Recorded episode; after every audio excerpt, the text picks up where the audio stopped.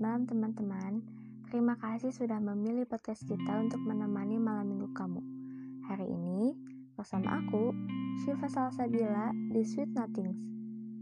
Sweet Nothings merupakan podcast yang berisi kisah tiga orang manusia yang sedang merapikan isi kepalanya untuk mencari makna dalam hidupnya. Buat kamu yang sedang overthinking, tenang, kamu gak sendirian kok. Kita lewatin ini sama-sama ya. Jadi di episode pertama ini, aku bakal bahas tentang ghosting. Ghosting sendiri adalah situasi ketika seseorang memutuskan hubungan dengan menghentikan seluruh komunikasi secara tiba-tiba atau tanpa adanya penjelasan. Dan akhir-akhir ini, ghosting juga jadi sering dibicarain loh. Bahkan sempat trending di Twitter dengan berbagai macam cerita. Hmm, sebelumnya aku nanya dulu deh. Kalian pernah di ghosting gak sih? Atau malah kalian yang ngeghosting? Coba, kalau kalian yang mana sih? Kalau aku, aku sih pernahnya di ghosting. Dan kejadiannya belum lama sih. Beberapa bulan yang lalu, saat di mana aku mulai bisa membuka hati kembali dan bisa percaya untuk menjalin suatu hubungan yang baru. Pada saat itu, kita berkomunikasi secara intens, entah itu chattingan, teleponan, ataupun video call. Sampai suatu ketika, dia tiba-tiba ngilang gitu aja. Dia nggak pernah balas chat aku, dia nggak pernah kasih kabar apa pun itu, dia nggak pernah lihat apa pun yang aku upload di sosmed dan dia juga nggak pernah upload apa pun di sosmednya. Jujur waktu itu aku bingung banget. Sampai aku mikir apa aku punya salah ya? Apa ada perilaku aku yang bikin dia sakit hati? Atau bikin dia ilfil? Atau mungkin dia udah punya yang lain?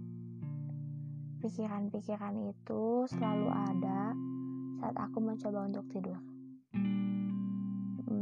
Sampai aku pernah tuh baca chat kita berulang kali cuma buat mastiin apa aku ada salah ya sama dia. Tapi ternyata setelah aku baca berulang-ulang kali, enggak kok.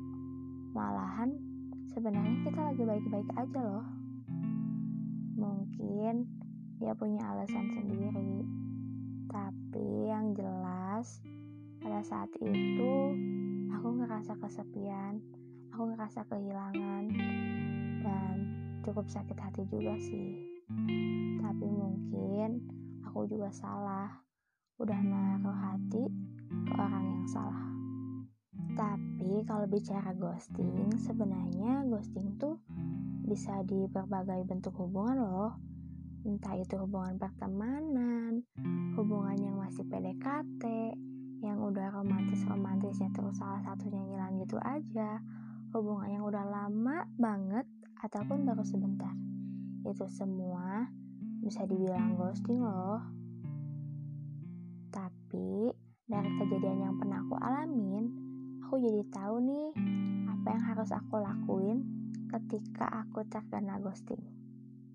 Yang pertama, biarin diri kita ngerasain rasa sakit, tapi jangan terlalu lama sih. Habis itu, coba deh kita lepasin pikiran obsesif kita supaya kita gak jatuh ke rasa sakit yang lama. Karena itu capek, sakit juga kok. Yang kedua, Jangan pernah salahin diri kita sendiri. Coba deh, ini kita berdoa amat aja deh. Toh dia yang ninggalin kita kan? Yang ketiga, tahan diri kita untuk gak pernah ngabarin duluan. Yang terakhir, kembalilah ke kehidupan kita. Buat rencana apa pun itu yang bisa bikin kita bahagia.